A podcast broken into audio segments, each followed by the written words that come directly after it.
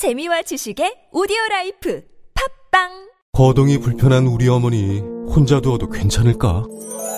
걱정 마세요. 우리들의 든든한 동반자 서울시 사회서비스원이 있잖아요. 다양한 돌봄 서비스를 제공하는 종합재가센터를 운영합니다. 노인 요양, 장애인 활동 지원부터 방문 간호, 긴급 돌봄까지. 우와, 그런 곳이 있다고요? 어디예요? 성동, 은평, 강서, 노원, 마포, 찍고 올해 다섯 개 종합재가센터가 함께합니다.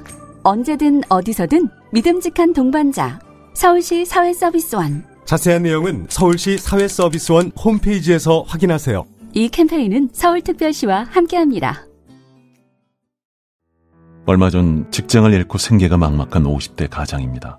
아이들 양육비에 아픈 아내의 병원비까지 앞으로 어떻게 살아갈지 걱정이에요. 아, 이 사연 남일 같지 않네요. 네, 이런 갑작스러운 위기 상황에 도움이 필요하신 분들을 위해 서울시에서 서울형 긴급복지 지원제도를 운영한다는데요. 실직, 휴폐업, 질병 등 생계 유지가 곤란한 서울 시민에게 생계비, 의료비 등 맞춤형 지원을 해드린다네요. 서울형 긴급복지 지원제도?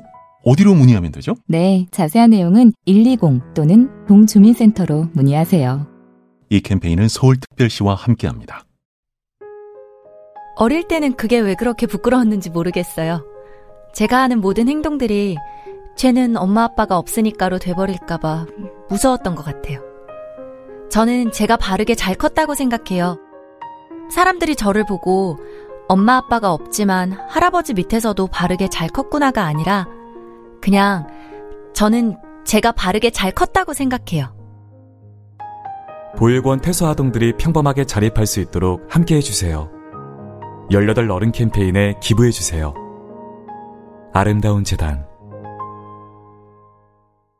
잡아 잡아 잡아봐요.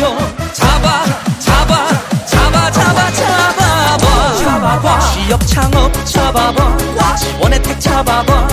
내게 딱 맞는 기회 잡아봐. 잡아봐. 경기도 일자리 재단 잡아봐.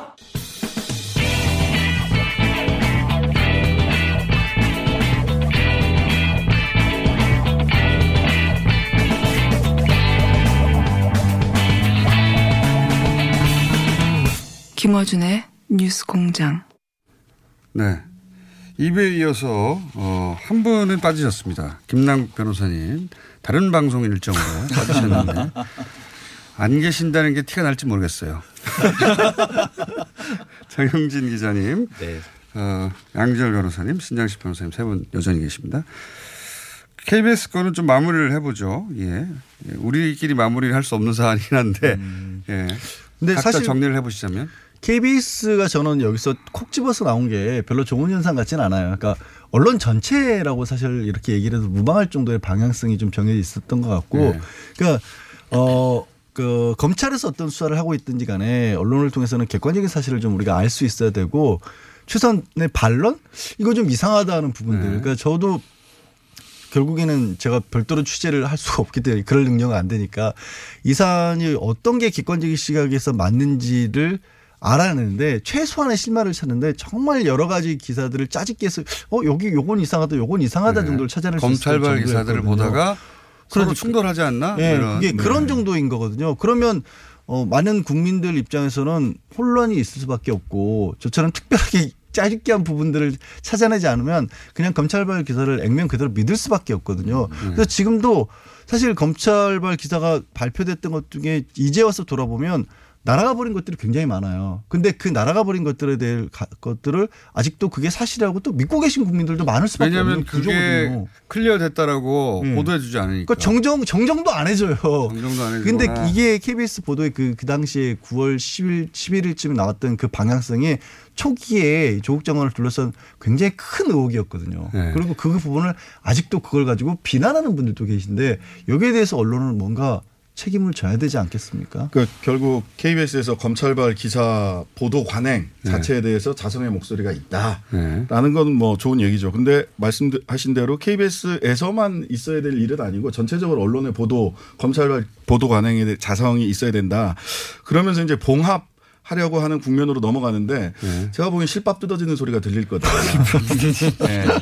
봉합은 뭐 그렇게도 되는 게 아니거든요. 왜냐하면 책임 있는 자세 그 이후에 어떻게 하겠다라고 하는 네. 향후에 어떻게 하겠다는 얘기가 나와야 돼요. 그 얘기 없이 이 또한 지나가리라 시간이 지나면 잊혀지겠지. 요쯤에서 우리 봉합합시다. 이렇게 해서 될 문제는 아니다라는 생각이 들고요. 결과적으로는 저는 이 부분이 두 가지인데요. 하나는 우리 국민들이 우리 청취자들이 뉴스공장 청취자들부터 이 청취자들이 이 봉합하고 넘어가는데 이 실밥 뜯어지는 소리를 확실하게 내줄 수 있어야 된다. 지켜봐야 되는 게 하나가 있고요. 그다음에는 피의사실 공표죄 관련해서 검찰, 언론 양쪽 다 이제 엄격하게 적용해서 다시 이런 일 벌어지지 않도록 해야 됩니다. 그래서 저는 뭐 그런 생각도 들어요. 아까 말씀하셨듯이 이 이번 사태의 전반적인 흐름을 보면은 녹취록은 거들었을 뿐이고 사실 문제는 계속 꾸준히 진행이 되어 왔었던 거 자꾸 자꾸 악화되고 있다고 생각들어요. 근데 여기서 대충 봉합을 하고 넘어간다면 얼마 지나지 않아서 이런 문제가 또 다시 벌어질 것이다라고 저는 예상할 수밖에 없거든요. 뭐가 악화되어 왔다는 겁니까? 뭐가 그러니까 계속 이제 그 관련된 보도 내용을 보면은 그 특정적으로 한쪽으로 계속 몰아간다든지 네. 그다음에 검찰 보도에 대해서 거의 비, 무비판적으로 보도를 한다든지 그다음에 그 심지어는 그 검찰발 보도의 그 배경 그 근거를 그 찾아오기 위해서 그 관리한 자들의 진술을 짜집게 한다든지 하는 것들이 그 전부터 꾸준히 계속돼 왔었어요. 이게 김경록 사건으로 인해 가지고 그것이 폭로되었을 뿐인 것 같거든요. 네. 그러니까 적어도 적어도 어 또 김경록 피비는 아 그 정경심 씨가 속은 것 같다, 사기당한 것 같다 이런 얘기에 대해서. 검찰은 묵묵부답하였다라든지 이런 정도라도 최소한 했어야 되는 음. 사건인데 아예 빼버리잖아요. 이런 거는. 그러니까 그게 그렇게 많은 양이 필요한 것도 아니에요. 딱 한 줄이었어도 상관이 없거든요. 충분히 당사자 진술에 대해서 한마디 정도는 포함시켜줘도 크게 문제가 없었는데 음. 그것을 싹 빼버렸다는 거는 의도적으로 이 사람의 진술을 무시해도 좋다라고 생각했던 것 같아요. 정경심 교수를 피해자로 만들 수는 없었다라는 어, 어떤 해명이 있었지 않습니까? 예. 그렇죠. 그런데 어, 정경심 교수가 피해자, 피해자일 가능성이 제로다라고 판단한 건데 스스로. 그런 판단을 하기 위해서 그럼 어떤 취재를 하였는가 검찰에 물어본 거 아닙니까? 이게 문제라는 겁니다. 예. 취재 자체가 검찰만 취재를 하는 관행들이 좀 있는 거죠. 예를 들어서 뭐 다른 피비라든가 금융권의 전문가라든가 엠 앤 에이 전문가가 이 사안은 피해자일 가능성도 음. 있겠는데 그렇죠. 라고 하는 취재를 하거나 혹은 이건 절대 피해자일 수 없지라고 하는 취재를 하거나 그 검찰과 별도의 취재를 거쳐서 크로스체크를 했다면 그러니까 모르겠는데. 최소한 저는 그 언론사들 내부에 경제부도 있잖아요. 경제부 기자분들은 조금 더 잘 알 수 있을 것 같아요. 이런 구조 같은 것들을. 그래서 저도 사실 선후보도 초기에 그러니까 몇 주 전부터 경제신문에는 그래도 조금 이게 내용을 좀 알 수 있게 설명이 나온다는 말씀을 몇 차례 드렸던 네, 그렇죠. 것 같아요. 맞습니다. 그러니까 일반 사회부 기자 입장에서는 모를 수 있는 내용들도 사실 있어요. 그거 근데 그냥 그냥 쓰면 기사를 읽어봐도 중간중간에 그런 일들이 있어요. 기사를 읽어봐도 본인이 알고 있었을까라는 생각이 드는 기사들이 있었거든요. 아니, 저는 제가 만나본 이런 이 분야의 전문가들은 김경록 피비하고 거의 똑같은 얘기를 했거든요. 네. 당했구만. 네. 예. 당했구만 당했어라고 하는데 그쪽 그분들이 진짜 전문가거든요. 말하자면 네. 그 엠 앤 에이 시장에서 이런 주가 조작을 그분들이 꼭 하셨는지는 모르겠으나 자, 그 시장에 대해서 잘 알고 그 구조를 보더니 아 이건 당한 거네 혹은 같은 편일 수는 없네 혹은 뭐 주도했을 수는 없네 이런 얘기를 한단 말이죠. 그럼 그런 취재를 했다면 아 김경록 피비의 이야기가 사실일 가능성이 있다 일부. 그러니까 그거를 발, 반, 반반은 아니더라도 얘기하신 것처럼 십 퍼센트 이십 퍼센트만 섞어서 같이 보도를 해줬으면 균형이 잡히지 않느냐는 거죠 앞으로. 그걸 안 했다는 거니까. 전혀 안 했죠. 예. 네. 근데 지금 케이비에스는 뭐랄까요.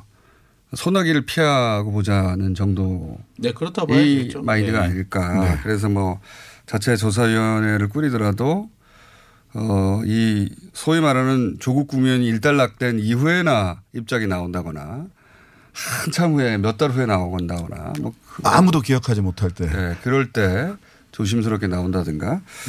그런 전략이 아닐까 싶어요. 그러니까 저널리즘 제의는 원래 그 프로그램 자체가 자기 그 회사의 보도 태도라든지 이런 거를 그 리뷰하고 예. 반성하는 프로그램이고 있는 것이니까. 예, 그러려고 네. 있는 거예요. 거기서 그 정도로 얘기했다고 해서 이게 케이비에스의 공식 입장이라거나 자성의 목소리가 나왔는데 그게 어떻게 향후 어떻게 하겠다거나 이런 얘기 아닌 거거든요. 네. 예. 문제 문제만 지적한 거죠. 그러니까 예. 케이비에스 피디들이라든지 또 그 기자들 중에서도 그러니까 법조팀에서 쭉 일해야지 일해오지 않았던 기자들 중에서는 지적이 많이 나와요. 그러니까 우리가 지금까지 좋은 기자, 잘하는 기자라고 생각했던 거는 검찰 정보를 많이 빼내는 기자를 잘하는 기자로 생각했는데 그게 과연 옳은 거냐. 사실 검찰 얘기가 그 재판에 가면 결국에는 한쪽 당사자 얘기에 불과한데 우리 왜 한쪽 당사자 얘기만 듣고 기사를 썼는가.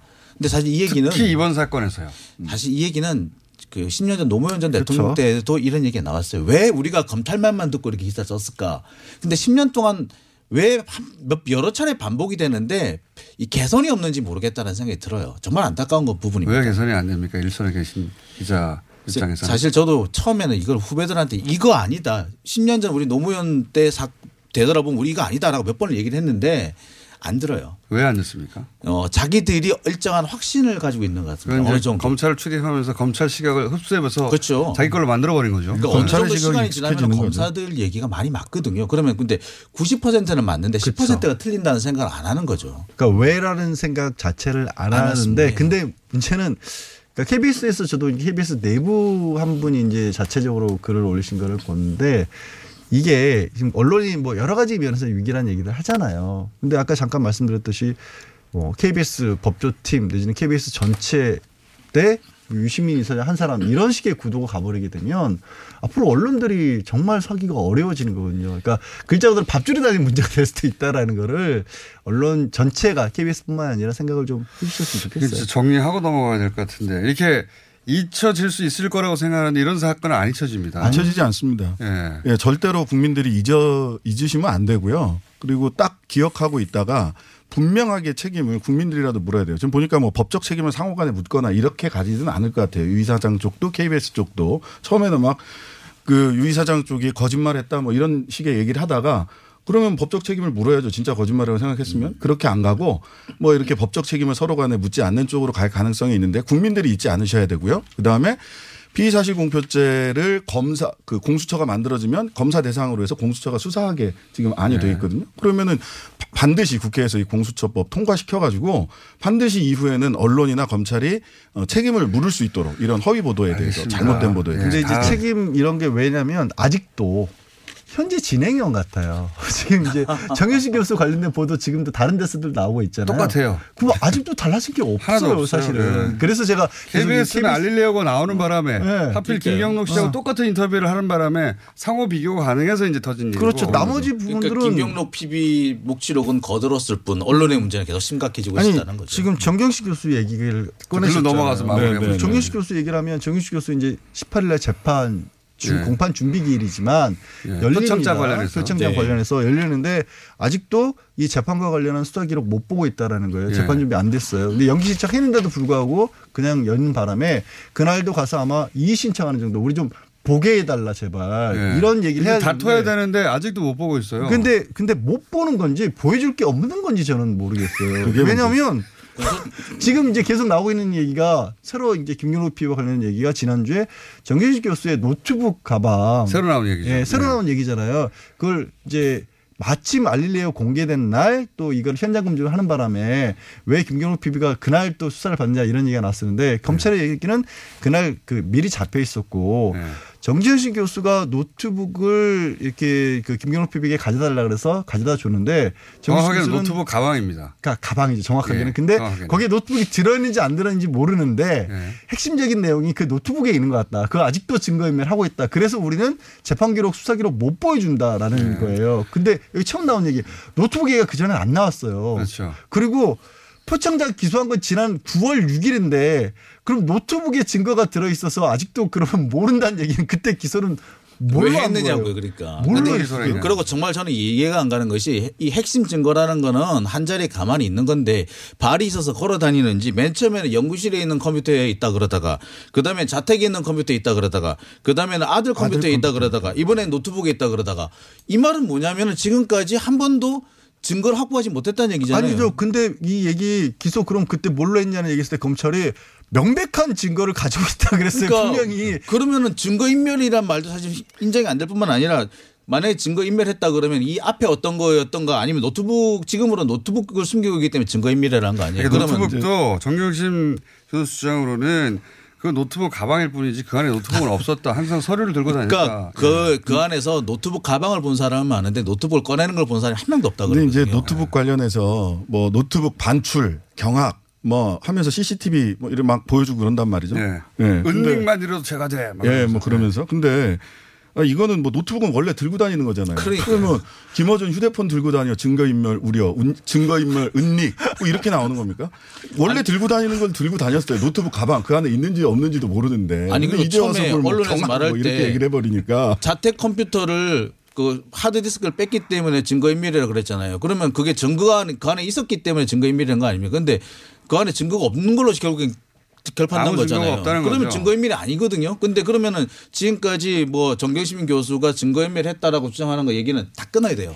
그래서 결론적으로 이제 사 차 소, 사 차 조사를 했고 이제 오, 이번 주 중에 뭐 오 차 조사, 뭐 네. 육 차 조사 있을 수도 있는데 현재까지 진행 상황으로 봤을 때 막 드리블을 해가지고 영장을 치기 위해서 자기 그 이제 상대방 골문 앞에까지 왔다라고 생각을 했지만 사실 검찰이 지금 와서 보니까 이 골대가 자책골을 넣는 자기 골대인 것 같다라는 생각을 하고 있을 것 같아요. 아니 그래서 저는 감히 예상컨대 영장을 못 친다. 지난주까지만 해도 저는 영장은 치는데 기각 여부는 모르겠다 했는데 결과적으로 지금 검찰은 엄청난 고민을 하고 있을 거고 영장을 칠 거냐 말 거냐. 음. 영장 못 칠 거다. 드리블을 해온 게 아니라 드리블할 공이 없었던 거예요. 그러니까 혼자 드리블을 했는데 드리블을 했는데 헐리우드 액션 골대 앞에 서면 고, 공이 앞에 딱 떨어져야 되는데 그걸 보고 잘한다 잘한다 했던 못 거고요. 못 찾은 네. 것 같아요. 공이. 아 페인트 모션이 엄청났다. 네. 네. 근데 언론은 그걸 보고 잘한다 잘한다 했던 거고요. 근데 언론은 그러면 그 공이 있는지 없는지를 따져봐야 되는데 안 따져봤다. 아니, 볼 필요가 없죠. 그 벌거벗은 임금님. 사람들은 좋아하니까 일단. 네, 드리블만 한 것이다. 네. 드리블 페인트 모션만 한 것이다. 수수하려고 그랬더니 공이 없어가지고 지금. 그런 상황이다. 예. 공 감춘 사람이 나쁘다라고 하고 있는 거예요 지금. 그래서 왜 안 보여? 공 내놔. 공, 공 내놔. 차야 될 거 아니야. 노트북에 예. 감춘 거 아니야. 그런데 예. 노트북이 없었다라고 일관되게 얘기하고 있어요. 그건 가방일 뿐이고 서류를 들고 다녔고 노트북 본 사람 나오라 그래. 아, 아무도 못 나오고 있는 거죠. 네. 예. 근데 그게 그렇게 중요한 거라면 김경록 피디 차 뒷자리에다가 그냥 두고 왔겠냐고요. 노트북 노트북이 그렇게 중요한 거라면. 자 그런 상황입니다. 그래서 마치 김경록 피디가 노트북을 꺼내준 것처럼 얘기해도 있는데 그게 아니라 노트북 가방을 전해준 것이고 그 안에 노트북이 없었다는 게 정경심 교수의 이야기인데 검찰은 노트북이 있었을 것이다. 그러므로 그걸 찾아야 된다. 그게 없어서 지금 마무리를 못하고 있다. 그래서 그, 수사 기록도 못 보여준다. 네, 그래서 어, 노트북을 은닉하고 있는 것이다. 그것이 죄이다. 이렇게 지금 요약되고 있는 상황. 세상에 노트북을 들고 다녀? 이런 증거인멸, 증거인멸. 이런 상황이고요. 자, 이분들 나갈 때가 된 것 같습니다. 자. 장용진 기자 그리고 김남국 변호사. 아까 가셨죠? 참. 양지열 변호사, 신장식 변호사였습니다. 감사합니다. 네, 감사합니다. 감사합니다.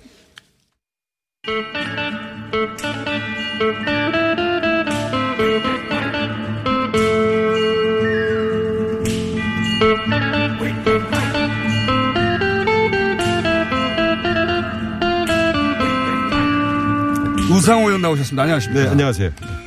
자, 어, 수사도 마무리되어 가는 것 같고, 그죠? 네. 너무 오래 걸렸어요. 너무 오래 걸렸어요. 네, 이건, 네. 이거는 제가 볼 때는 아마 한국 수사, 수사 기록사에 남을. 네. 초일기 한 한 달 한 것 같아요. 초일기만. 예, 초일기 네. 기사 많이 봤거든요. 네, 그렇죠. 그 한, 초일기. 뭐. 한 가족 터는데 이렇게 걸리면 앞으로 어떻게 할지 모르거든요. 네. 자, 이제. 당에서는 네. 네. 제가 제일 궁금한 게 이겁니다. 어, 이해찬 대표도 얘기하셨고 어, 패스트트랙을 예, 빨리 하자. 이게 이제 패스트트랙은 선거법하고는 다르게 시월 말이면 요건이 갖춰지잖아요. 네. 본회의에 상정할. 네. 근데 원래는 어, 선거법하고 같이 묶어서 패스트트랙 이렇게 이 사법개혁안, 사법개혁안하고 선거법안인데. 사법개혁안, 그러니까 공수처법이라든가 검경수사권 조정은 시월 말이면 도래한다. 그 본회의에 올릴 수 있는 요건이 요건이 시월 네, 이십칠일인가요? 네, 뭐 네, 네. 된다. 근데 원래 이게 이제 선거법하고 같이 묶어서 하는 거라서 한 달 후에 도래할 그 선거법의 기일하고 맞춰가지고 같이 올린다. 네. 이게 원래 원래 계획인데 따로 먼저 올리자 이런 게 당내에서 나오고 있는 이야기죠. 이게 어떻게 된 건지 설명 좀 해 주십시오. 아니 이제 지금 방금 말씀하신 것처럼 그 검찰 개혁 자체를 좀 서둘러서 네. 또 워낙 국민들이 서초동 촛불에서 강력하게 요구하고 계시고 그렇기 때문에 어, 검찰 개혁을 먼저 우선 준비된 법안부터 어, 안건부터 먼저 처리하면 좋겠다는 네. 것이 저희, 좋겠다. 저희 저희 민주당의 입장입니다만은 진짜로 좋겠다. 이제는 저희 당 이게 본회의에 상정되면 백오십 석 이상의 네. 찬성을 요하는 거 아닙니까? 아슬아슬하지 않습니까? 저희가 백삼십 석이 안 되니까. 네. 그러면 지금 우리가 하자고 한다고 해서 되는 게 아니죠. 그렇죠. 그러면 정의당 또 바른미래당, 대한정치연대, 민주평화당이 협조를 예. 해줘야 가능합니다. 예. 그러니까 여기는 지금 아직 그 계산이 안 끝나 있을 겁니다. 왜냐하면 애초에 합의사항은 더불어민주당이 선거법에 의지가 없다. 예. 이렇게 의심들을 해서 선거법을 먼저 처리하고 검찰개혁법을 그 뒤에 처리하는 것으로 합의가 되어 있어요. 예. 합의문에 다 명시가 되어 있어서 현재로서는 검찰개혁 법안만 먼저 처리하는 것은 합의한 내용이 아니잖아요. 합의한 내용이 아닙니다. 예. 그래서 새로운 합의를 시도하기 위해서 제안을 한 것이고 예. 다른 야당이 이 입장을 정해주지 않으면 예. 더불어민주당 혼자서는 처리할 수가 없습니다. 그렇죠. 예. 그런데 이제 당에서는 그 방향으로 나가보겠다 하고 예. 선언한 거잖아요. 근데, 근데 그 제안을 한 거죠. 예. 여기서 제일 변수가 어 정의당 아닙니까?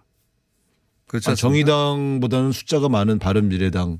바른미래당도 정치연대. 왜냐하면 지금 네.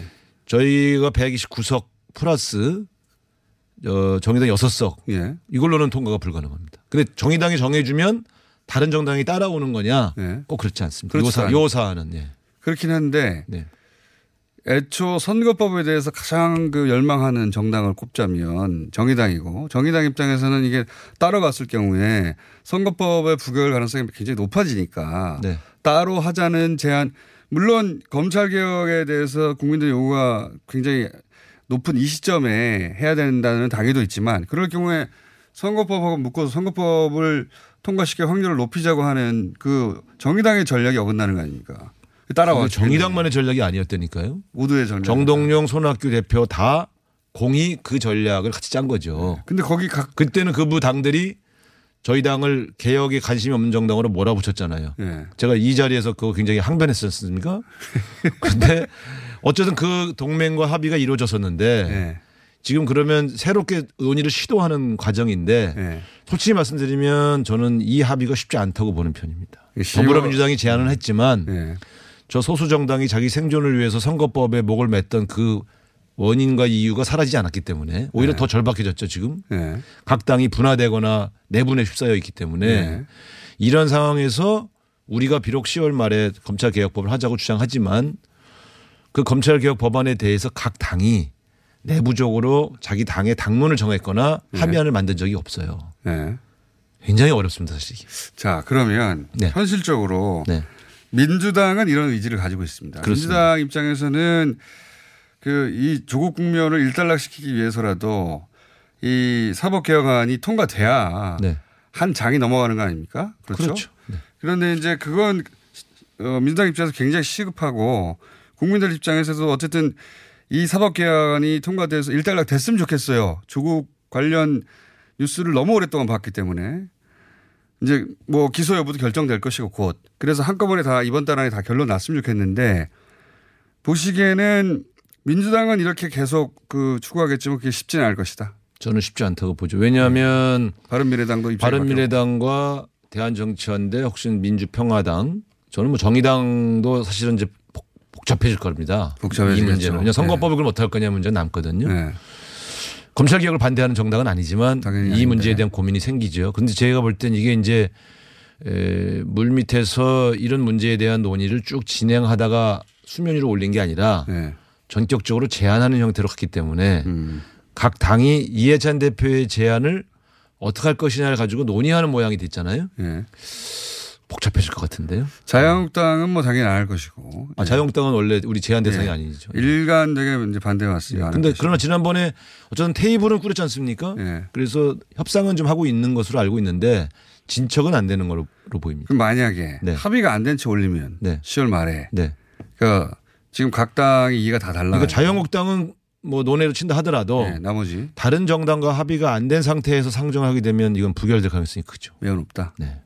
개개인의 어 개개인의 이 법안에 대한 의견들이 있긴 있을 텐데 좀 차이가 있습니다. 예, 그러니까 개개인 의견, 그러니까 이 사법개혁안은 개인적 차원에서는 통과돼야 마땅해 하는 의원들의 숫자가 백오십 석에 과연 이르는가, 아, 아닐 수 있다는 거 아닙니까? 그죠? 음, 제가 볼 때는 까봐야, 개표 결과를 까봐야 할 수 있는 상황으로 몰려갈 수도 있죠.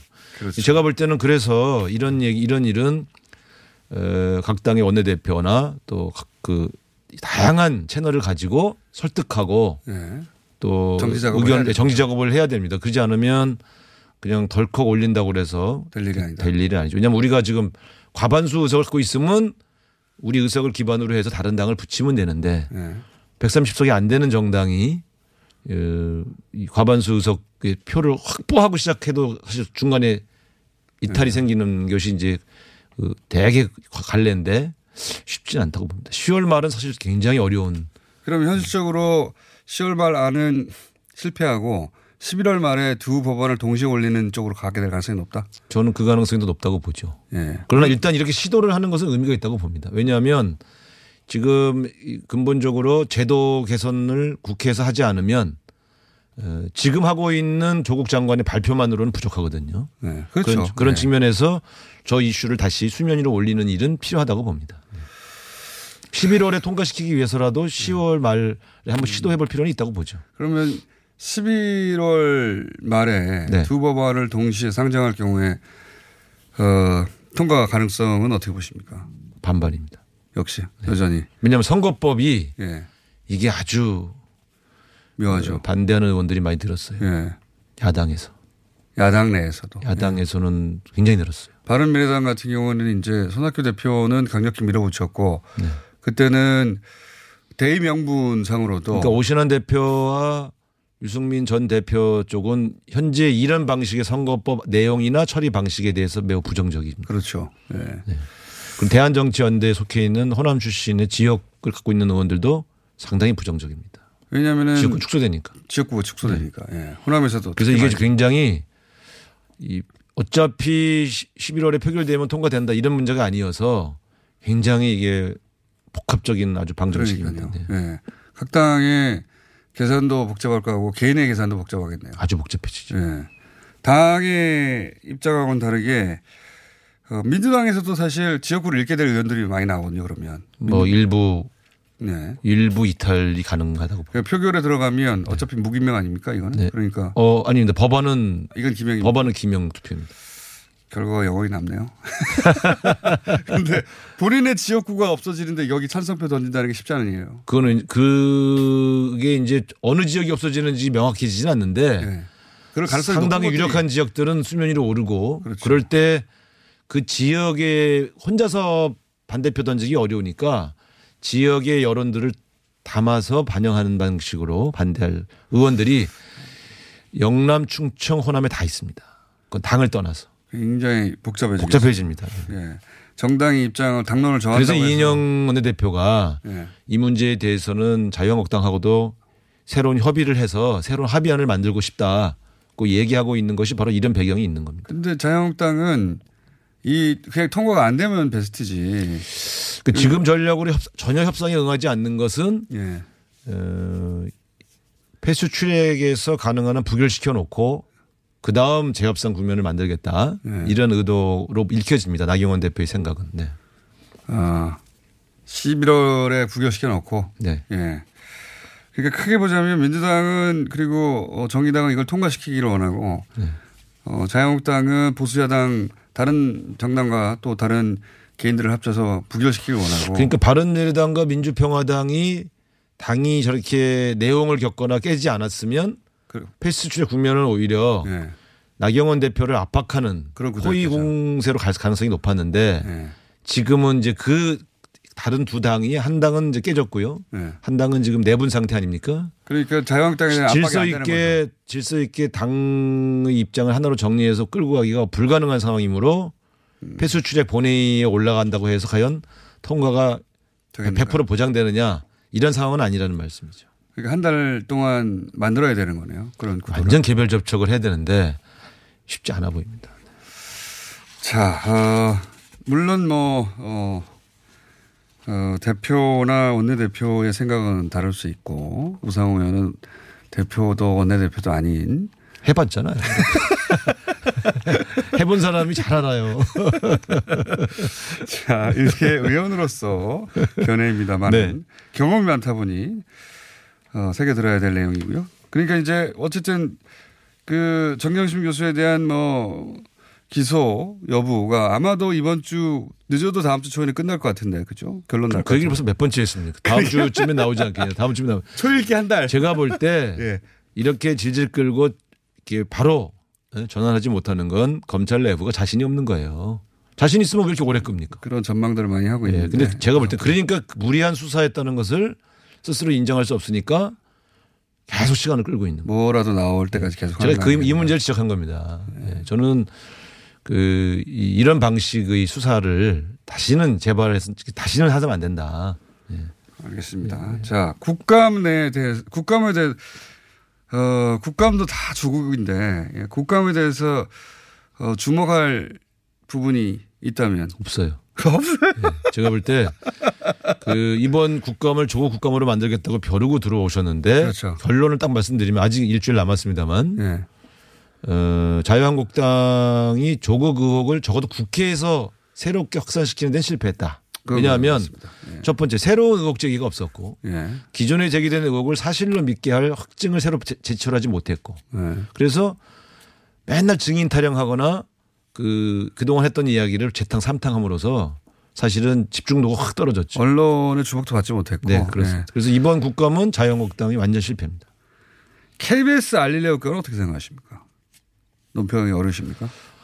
아니요. 이게 이제 보면은 기존의 어, 언론이 검찰하고의 어떤 방식으로 소통했는지가 드러나 버렸죠. 네. 예. 그러니까 이제 예를 들면 저도 이제 대변인을 오래 해봤지 않습니까? 결국 케이비에스의 기자는 자기가 인터뷰한 내용을 기초로 네.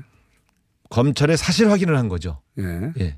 이러이러한 사실이 있는데 맞냐? 네. 크로스 체크를 했다. 그러, 그런 거. 이제 네. 크로스 체크인데 방식은 자기가 알고 있는 사실을 일부 예. 전체는 아니겠죠. 일부를 예, 당연히 일부겠죠. 일부를 얘기하면서 검찰로부터 확인을 받으려고 했던 것이고요. 예, 가장 궁금한 대목이 있어요. 검찰은 이럴 때 자기가 몰랐던 사실조차도 몰랐다고 하지 않습니다. 당연하겠죠. 다 알고 있는 척.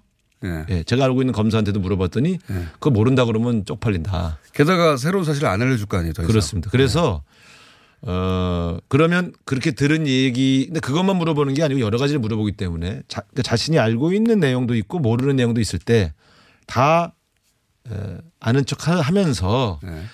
확실하게 알고 있는 내용은 확인을 시켜주는 거죠. 네. 이런 방식입니다. 아, 예를 들면 네. 어, 김 기자 취재력이 대단해. 네. 어떻게 알았어. 네. 내가 뭐 확인해 줄 수는 없지만 대단한데 이런 식으로. 확인해 줄 수는 그러면 이게 대단한데. 이제 단독이라는 이름으로 보도가 되는 거죠. 그렇죠. 그러니까 그러면 검찰 입장에서는 내가 언제 피의 사실을 흘렸냐. 네. 사실 확인하면 할 때 내가 그냥 또 취재 능력이 뛰어나다고 했을 뿐이다라고 피해갈 수 있고 예. 그러니까 이런 방식의 소통이 일상화되어 있는데 이게 오랫동안 만났던 사이 교감한 사이는 아 저렇게 말할 땐 저거는 사실이라고 얘기해 준 거다. 맞습니다, 맞습니다. 라고 예. 보도를 하는 것입니다. 그리고 그러니까 이제 네. 검찰도 피의 사실 공표라고 할 때 우리가 검찰이 기자들한테 시시콜콜 자세히 얘기해 주는 줄 아는데 그게 아니라 키워드를 몇 개 바로 그겁니다. 키워드를 몇 개. 그래서 이럴 때 예. 이제 우리가 검찰에 요구할 수 있는 건 이런 거예요. 그래 적극적으로 당신이 먼저 기자에게 전화해서 어, 알려주지 않았다 쳐도 이건 피의사실 공표다. 확인을 해줬기 때문에 혹은 확인을 해주거나 안 해주는 방식으로 결국 소통하고 있기 때문에 그래서 네. 공보관 대변인이 있을 땐 네. 개별 검사의 기자 접촉 금지를 반드시 지켜야 돼요. 근데 사실은 이 사람들이 서로 접촉을 하거든. 네. 술도 먹고 밥도 먹고 혹은 전화도 통화도 하고. 그걸 막기는 힘들 것 같아요. 원천적으로는 제가 보기에도. 근데 이제 가령 저희. 지금처럼 이렇게 완전히 유착돼서 기자가 검사화 되는 것. 기자가 검사화 됐거든요 이미 사실은. 기자가 검사의 시각으로 다 봐요 모든 사건을. 아 근데 저는 지금 네. 제가 말한 게 매우 중요한 포인트인데요. 네. 피의사실 공표를 하지 않았다라고 주장할 게 아니라 네. 개별 수사검사의 수사 시에는 수사 도중에 개별 언론과의 전화통화 금지. 이거 굉장히 중요합니다. 그럼 문자, 문자는 어떻게 합니까? 네? 문자. 아니 그러니까 문자든 뭐든 접촉 금지. 왜냐하면 이게 접촉 우리가. 금지. 예. 그 열린우리당이나 그 이전 정당할 때 제가 대변인할 때 네. 상황이 아주 불리해지고 언론의 집중, 집중적인 취재가 올 때는 제가 최고위원들의 언론 접촉을 금지시켰어요. 네. 모든 언론 통로는 대변인으로 한다. 네, 단위로 한다. 네. 그렇게 하, 그렇게 하고 그걸 실제로 점검을 했어요. 네. 그렇기 때문에 그게 불가능한 게 아닙니다. 불가능하지 않죠. 네. 네. 검찰은 통화 기록도 다 뜯어볼 수 있고 네. 휴대폰 제출하라고 그래서. 그런데 어쨌든 네. 그런 지침을 주면 네. 그 검사들이 지키죠. 그런 지침을 안 준 거죠. 이게 약간 공생관계라서 그래요. 여론을 좀 몰아가면서 맞습니다. 수사를 해야 유지하기 때문에 그런 것인데 이, 이 과감하게 이런 관행을 끊지 않은 한 시의사실 공표 갖고 하는 논란은 바, 사라지지 않을 겁니다. 알겠습니다. 어, 케이비에스 알릴레오 건은 그 관점에서 관행을 다시 되짚는 그래서 네. 어, 다시는 그런 일이 없도록 만드는 그런 계기로 삼아야 된다. 가야지 네. 뭐 어느 기자가 나쁘냐 어느 검사 나쁘냐 이렇게 가는 것은 제가 볼 땐 기존에 쭉 되어왔던 어떤 관행의 연장이라서 특별히 이번에 내통했다 이렇게 말하기보단 이런 관행을 없애자는 네. 어떤 계기로 삼는 게 좋지 않겠냐 이런 생각이 듭니다. 국감에서 티비에스도 가끔 등장하는데 네. 본인이 출연하시는 이 티비에스에 대해 국감 등장에 대해서 어떻게 생각하십니까? 저는 언론 탄압이라고 생각합니다. 왜냐하면 만약에 뉴스공장만 갖고 문제를 삼을 거면 아니 그러니까 이 뉴스공장이 교통방송에서 왜 이런 시사 프로그램을 하냐로 예. 공격할 거면 예. 비비에스, 예. 불교방송. 씨비에스 불교방송 등 예. 기독교방송. 소위 전문방송이라고 불려지는 예. 그런 데서 하고 있는 아침 시사 프로그램을 일괄해서 폐지하자고 주장했으면 제가 좀, 좀 그 진실의 일관을 일단을 제가 믿어보겠는데 예. 여기만 공격하고 있잖아요. 예. 그러면 제가 볼 때 김어준 공장장에 비해서 김현정 씨가 그렇게 진행을 예. 뭐 공정하게 하고 계시죠 물론. 네. 그런데 시사 프로그램에 갖고 있는 특성상 네. 제가 볼 때는 그 자체 문제를 그렇게 제기하는 것은 저는 뉴스공장의 영향력을 감소시키려는 목적의 네. 이 공격이다. 왜냐하면 감소... 그런, 그런 시사 프로그램에 네. 자유한국당 의원들이 누적 누계를 보면 몇 분 나오셨어요. 많이 나오셨어요. 계속 나왔잖아요. 네. 그리고 자유한국당 의원님들은 네. 연락을 하면 의원님은 나오려고 합니다. 예. 보좌진이 말려요. 아.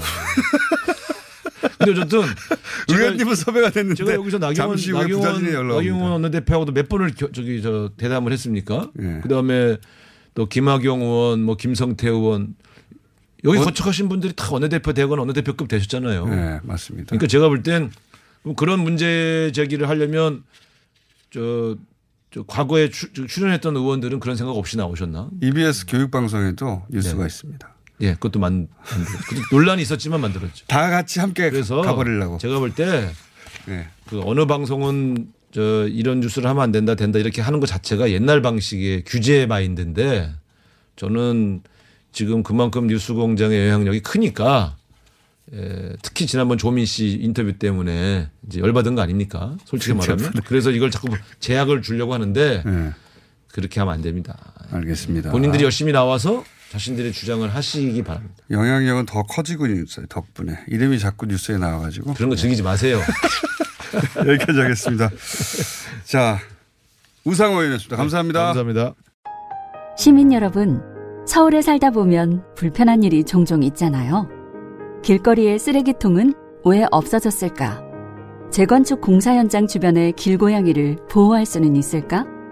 내가 제안한 얘기가 오백 명의 공감을 얻으면 공론장이 열리고 오천 명이 참여하면 서울시장이 답변하고 정책에도 반영된답니다. 이런 게 일상의 민주주의겠죠? 시민 참여 플랫폼 민주주의 서울. 지금 민주주의 서울을 검색하고 당신의 생각을 올려주세요. 더 살기 좋은 서울. 시민이 직접 만들어갑니다. 시더 시더 아빠 발톱 너무 두껍고 색깔도 이상해. 이 녀석 그럴까봐 내가 캐라셀 네일 준비했지. 갈라지고 두꺼워진 발톱 무좀이 싹 사라진다고. 미국 판매량 일 위 육백 명 임상실험을 거친 전세계 사십팔 개국 손발톱 케어 압도적 지배자 캐라셀 네일. 이 주 후 달라진 손발톱을 경험할 수 있습니다. 네이버에서 캐라셀 네일을 검색하세요. 보험이 정의로워야 하는 이유는 매우 복잡하기 때문입니다. 법과 금융, 의료와 행정, 그리고 생로병사가 증권상 공존합니다. 정직한 사람들이 만드는 바른 보험, 사과나무 인슈어런스는 보험 신규 가입과 리모델링을 전문으로 컨설팅하며 세상에 존재하는 모든 보험을 정직 또 정직하게 컨설팅하겠습니다. 일팔칠칠 육육공사, 일팔칠칠 육육공사, 바른보험, 사과나무 인슈어런스. 안녕하세요. 치과의사 고광욱입니다. 태아가 자랄 때 가장 먼저 생기는 기관이 어디일까요? 바로 입입니다. 먹는다는 것은 삶의 시작이자 끝인 것이죠. 백 세 시대인 요즘은 치아를 백 년 가까이 사용합니다. 그럼 어떻게 해야 치아를 백 년 동안 건강하게 관리할 수 있을까요? 바로 올바른 칫솔질과 정기적인 스케일링입니다. 가까운 치과를 방문하시면 치과의사 선생님께 올바른 칫솔질을 배울 수 있습니다. 그리고 일 년마다 건강보험 적용이 되는 스케일링 치료 놓치지 마세요. 이 캠페인은 유디치과협회와 함께합니다.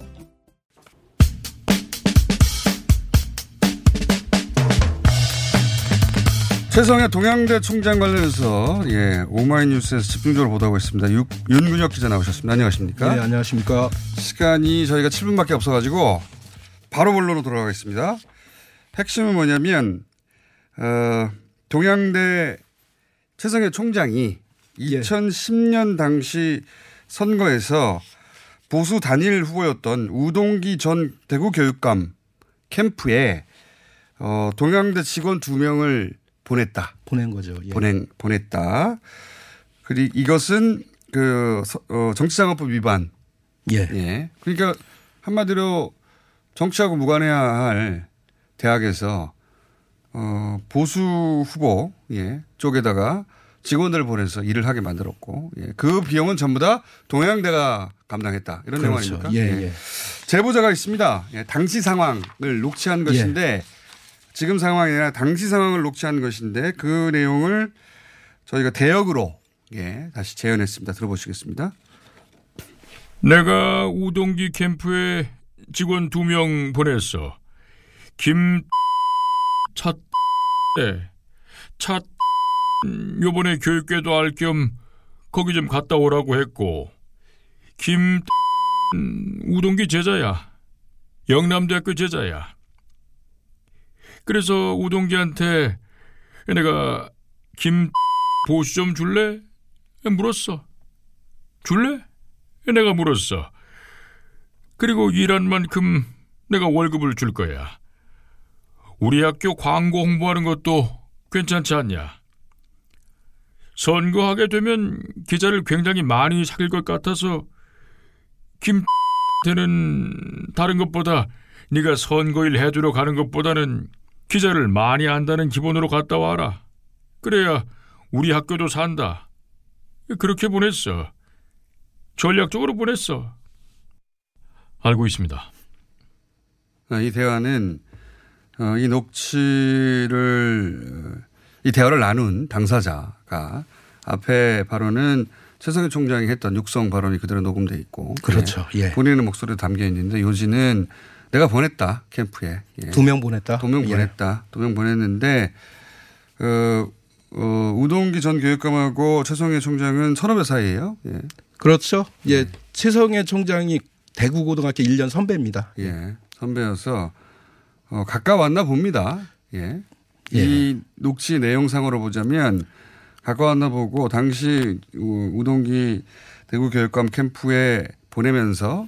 보수를 네가 줄래 했는데 아마 그쪽에서 보수 준다는 얘기는 안 했나 봐요. 예, 못 준다 네. 그런 것 같아요. 예. 예. 그러자 어, 그 보수는 동양대에서 준 것이고. 동양대에서 팔백삼십삼만 원을 줬습니다. 예. 예. 이 내용은 결국은 그 문제가 돼서 어, 대구지법에서 벌금을 최성애 총장이 받고 끝났습니다. 이백만 원. 이백만 원. 이게 예. 뭐냐면. 동양대가 지불하지 말아야 할 돈을 지불했다. 그게 배임이다. 예. 정치자금법이나 선거법이나 관련해서는 전혀 진척이 안 됐고 그냥 배임으로만 끝났습니다. 예. 예. 어, 그렇게 이제 그 정치적으로 관여하였다. 이 정도를 알 수 있는 그 그렇죠. 녹취죠. 그런데 예. 예. 문제는 이제 돈이 어디서 나왔냐 하는 건데 예. 우동기 선거기 때문에 우동기가 내, 내야 되잖아요. 그렇죠. 그런데 예. 동양대가 냈다는 거죠 월급을. 그렇죠. 그런데 그때 예.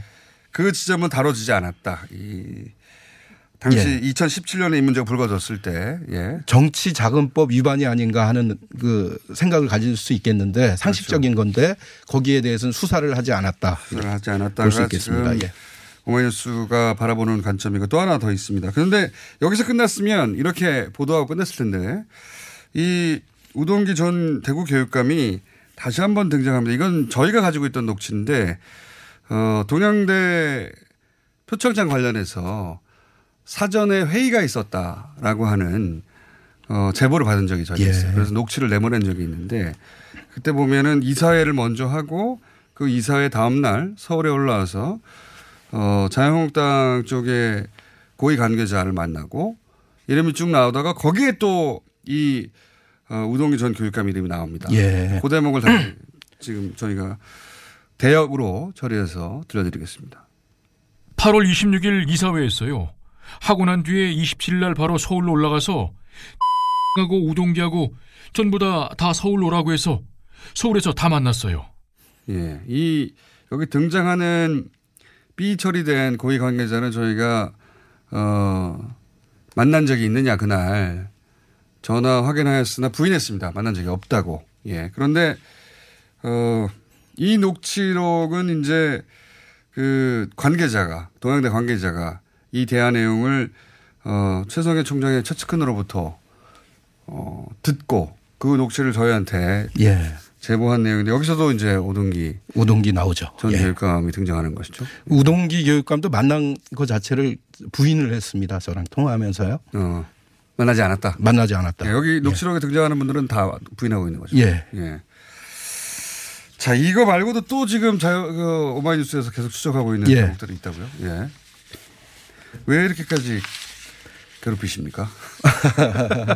그런데 그, 예. 아무도 다른 매체들은 사실 최성애 동양대 총장의 진술의 신빙성이 과연 있는 것인가 예. 체크해 보려면 그동안에 그 최성애 총장이 했던 그 행보들 중에 우리가 신뢰할 수 없는 행보들이 분명히 있거든요. 그러니까 저 같은 경우도 아무도 추적하지 않아서 저도 교육자를 이십 년을 했거든요. 그러다가 네. 뒤늦게 기자를 하고 있는데 근데 교육자의 양심을 내세우면서 자기 직업 양심 내세우면서 어떤 것을 갖다가 저 주장하는 것 자체는 믿을 수가 없다고 생각했고요. 윤근현 기자입니다. 윤근혁입니다. 예. 또 모시겠습니다. 안녕.